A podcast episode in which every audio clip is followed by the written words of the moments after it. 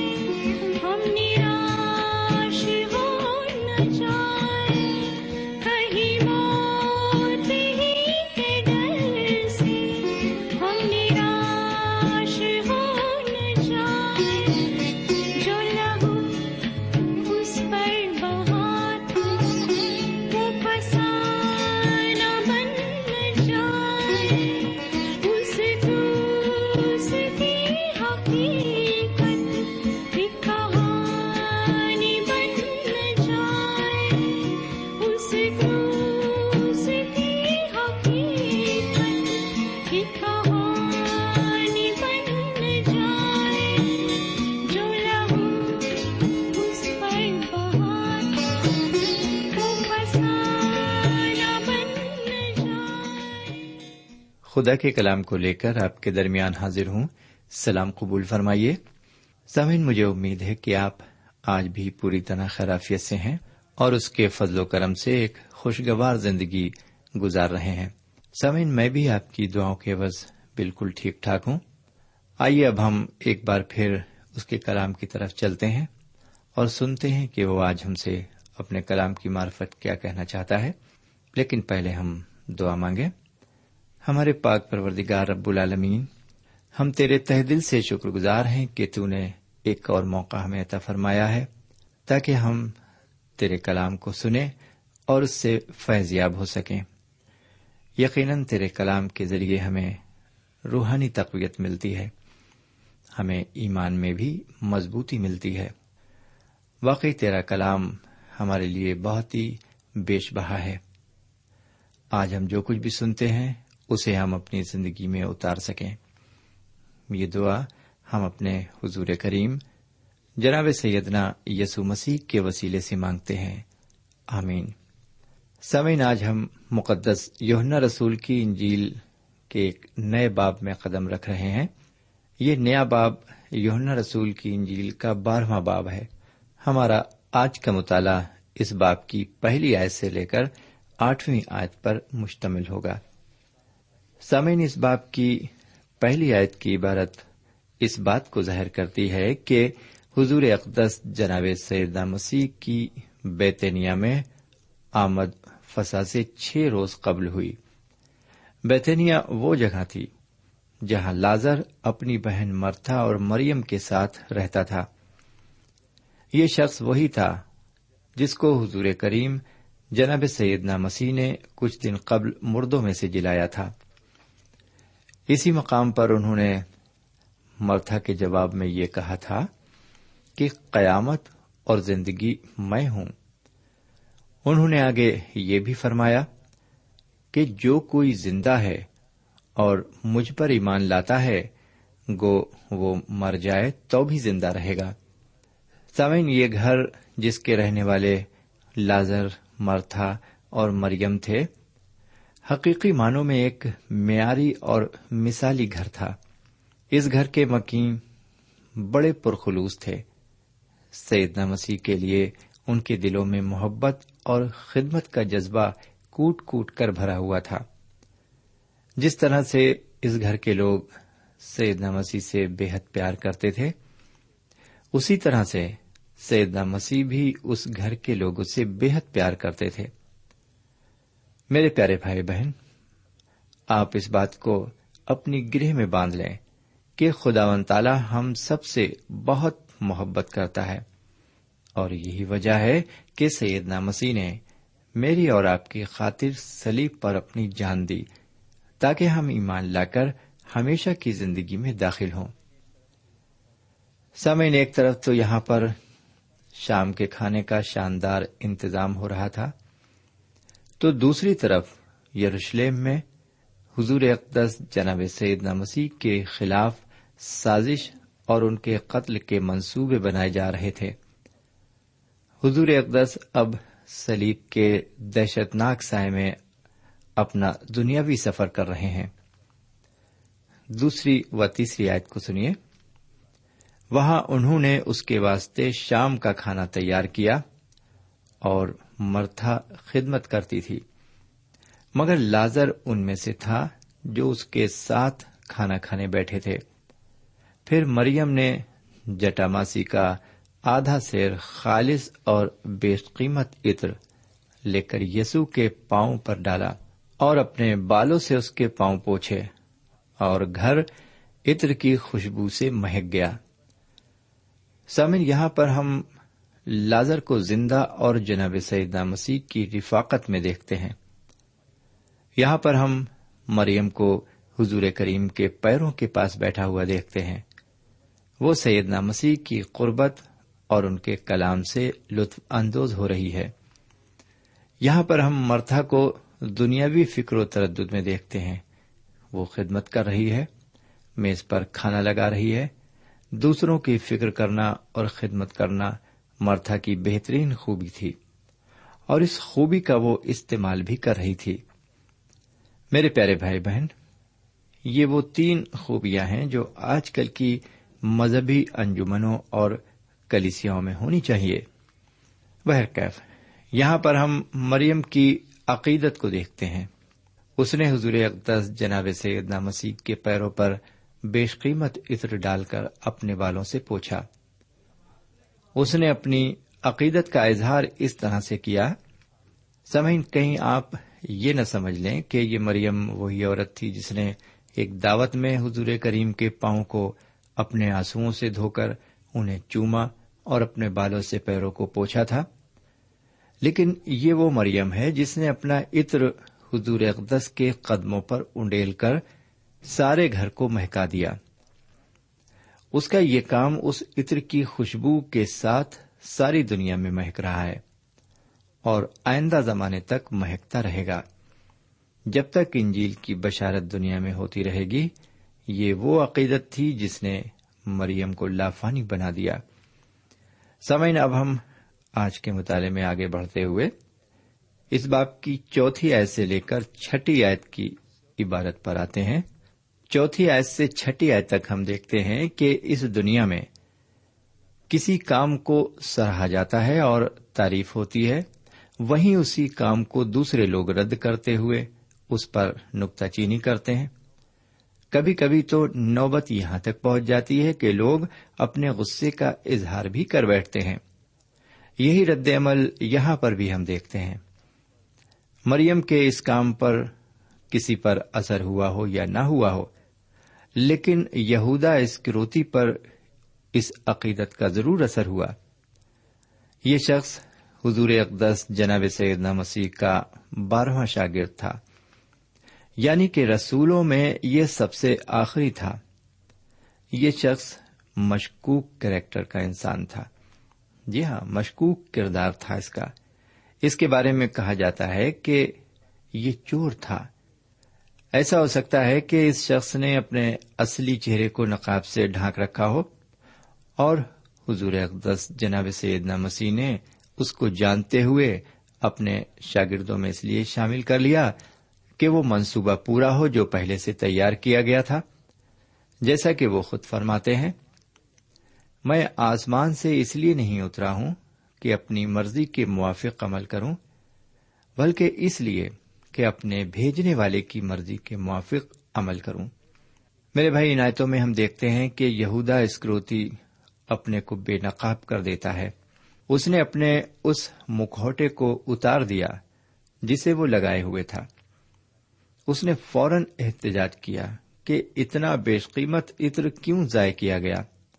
اس کو بیچ کر غریبوں کی مدد کی جا سکتی تھی۔ میرے بھائی، میرا خیال ہے کہ اس کی اس رائے سے کہ یہ عطر تین سو دینار میں بیچ کر غریبوں کو کیوں نہ دیا گیا؟ اوروں نے بھی اتفاق کیا ہوگا۔ یہاں پر ایک بات بالکل صاف ہے۔ یہودا اسکروتی کو اس عقیدت کی بالکل پروانہ تھی۔ جو مریم نے حضور کریم کے لیے اس کھانے پر ظاہر کی، اس کو صرف پیسوں کی فکر تھی کہ اگر وہ عطر بیچا جاتا تو روپیہ اس کے پاس آتا اور اس روپے میں سے اس کا حصہ اسے مل جاتا۔ لیکن جب ایسا نہیں ہوا تو اس نے اپنا اعتراض ظاہر کیا۔ یہ شخص خزانچی بھی تھا۔ میرے پیارے بھائی بہن اور پیارے بزرگ، آج کے دور میں یہ بات بالکل عام ہو گئی ہے۔ ہر انجمن میں آپ کو اس طرح کے لوگ بے شمار ملیں گے، جن کا اصول صرف اپنی فلاح و بہبودی ہے۔ وہ خدمت کے نام پر بہت سے فیض حاصل کر رہے ہیں۔ ایک آرام دہ زندگی بسر کر رہے ہیں۔ جبکہ ہم دیکھتے ہیں کہ حضور کریم اور ان کے شاگردوں نے دوران خدمت بہت مشکلیں اٹھائیں۔ انہیں پیدل سفر کرنا پڑا، جہاں جگہ ملی، وہیں پر انہوں نے آرام کیا۔ جو کچھ عقیدت مندوں نے پیش کیا، اس کو انہوں نے خوشی سے قبول کیا۔ اور آسمان کی بادشاہت کا پیغام لوگوں تک پہنچایا۔ سمن کسی بھی دینی انجمن میں، خواہ وہ کوئی بھی انجمن کیوں نہ ہو، اس کی ایمانداری اس ادارے کے روپے، پیسے اور مال پر منحصر ہوتی ہے۔ ہم اس بات کا امتحان اپنی کلیسیاؤں میں بھی لے سکتے ہیں۔ ہم یہ پتہ لگا سکتے ہیں کہ کلیسیا میں پیسہ کس طرح استعمال کیا جاتا ہے۔ کہیں ایسا تو نہیں ہوتا کہ پیسہ کسی اور مقصد کے لیے اکٹھا کیا جاتا ہے اور اس کا استعمال کسی اور مقصد کے لیے ہوتا ہے۔ سامن مریم نے یہ قیمتی عطر شاید اپنے لیے رکھ چھوڑا تھا۔ لیکن جب اس نے مسیح کے قدموں میں بیٹھنا سیکھ لیا اور ان سے اسے عقیدت ہو گئی تو اس نے اپنا سب کچھ ان کے پیروں پر قربان کر دیا۔ میرے پیارے بھائی بہن اور میرے پیارے بزرگ، جو لوگ حضور کریم جناب سیدنا مسیح سے عقیدت رکھتے ہیں اور ان کے قدموں میں بیٹھنا سیکھ لیتے ہیں، وہ اپنا سب کچھ ان پر نثار کر دیتے ہیں۔ اس بات کو مریم جان گئی تھی۔ اس کے لیے حضور کریم نے خود فرمایا کہ مریم نے وہ اچھا حصہ چن لیا۔ اب ساتویں اور آٹھویں آیت کو سنیے۔ پس یسو نے کہا کہ اسے یہ عطر میرے دفن کے دن کے لیے رکھنے دے، کیونکہ غریب غربا تو ہمیشہ تمہارے پاس ہے، لیکن میں ہمیشہ تمہارے پاس نہ رہوں گا۔ سمن دراصل یہ ایک غیر معمولی بیان ہے۔ حضور کریم جناب سیدنا مسیح نے مریم کی عقیدت کو دیکھ کر لوگوں پر ظاہر کر دیا کہ یہ ان کے دفن کی تیاری ہے، جس کو صرف مریم ہی محسوس کر سکتی ہے۔ اس نے انہیں دفن کے لیے عطر سے مزاح کر دیا۔ اس کو یہ محسوس ہو گیا کہ انہیں دنیا کے گناہوں کا کفارہ دینے کے لیے جی ہاں مسلوب ہونا ہوگا۔ اس لیے اس نے ان کے دفن کی تیاری پہلے ہی کر دی۔ اسی وقت سیدنا مسیح نے یہ بھی فرمایا کہ جہاں جہاں دنیا میں انجیل کی خوشخبری پھیلائی جائے گی، اس واقعے کو بھی یاد کیا جائے گا۔ یہ بات سچ ہے کہ مریم کے عطر کی خوشبو دنیا میں پھیل رہی ہے اور لاکھوں کی تعداد میں اس خوشبو کے سونگنے کے لیے لوگ سیدنا مسیح کے قدموں میں آ رہے ہیں اور جب تک دنیا قائم ہے برابر آتے رہیں گے۔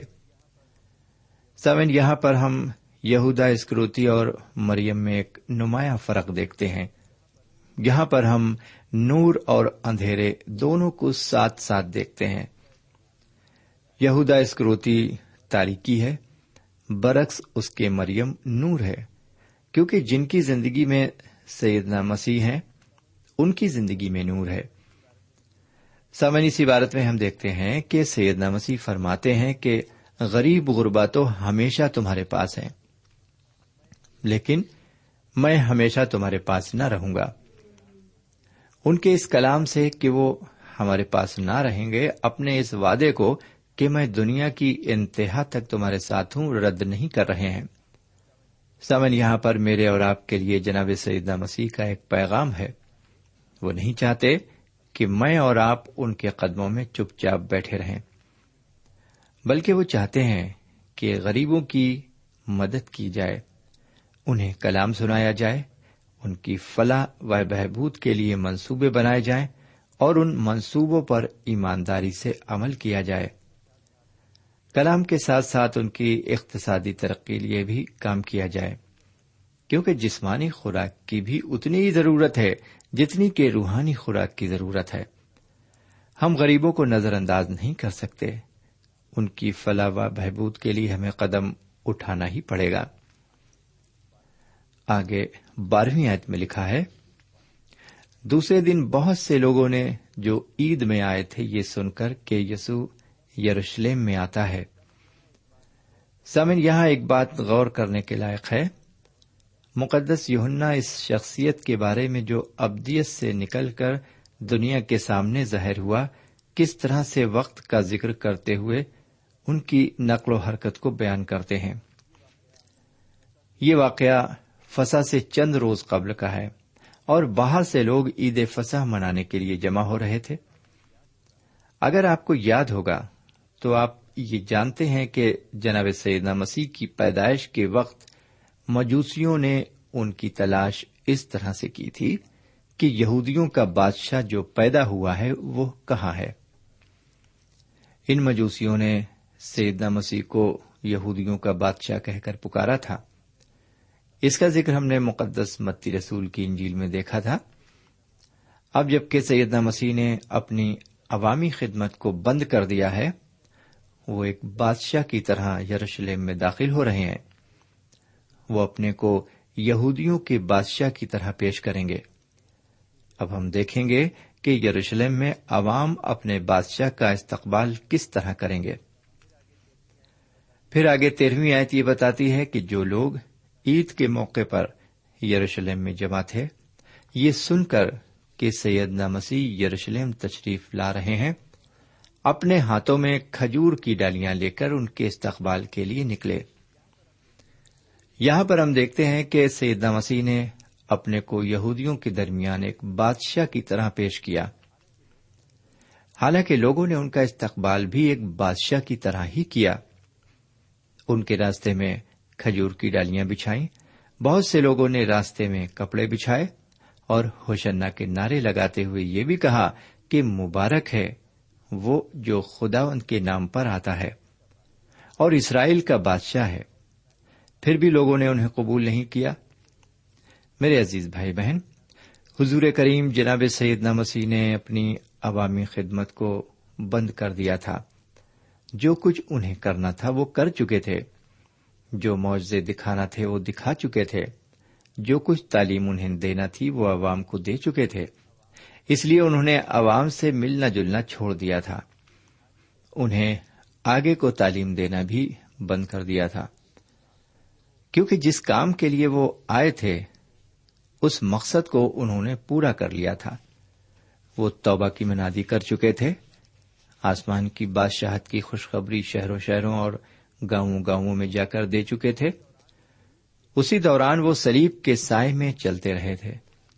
لیکن لوگوں نے ان کی شخصیت کو قبول نہیں کیا۔ ان کے کاموں کو قبول نہیں کیا۔ اور ان کے کلام کو یہ کہہ کر رد کیا کہ یہ تو دیوانہ ہے۔ یہ گنہگار ہے، یہ خدا کو نہیں مانتا اور سبق کو توڑتا ہے۔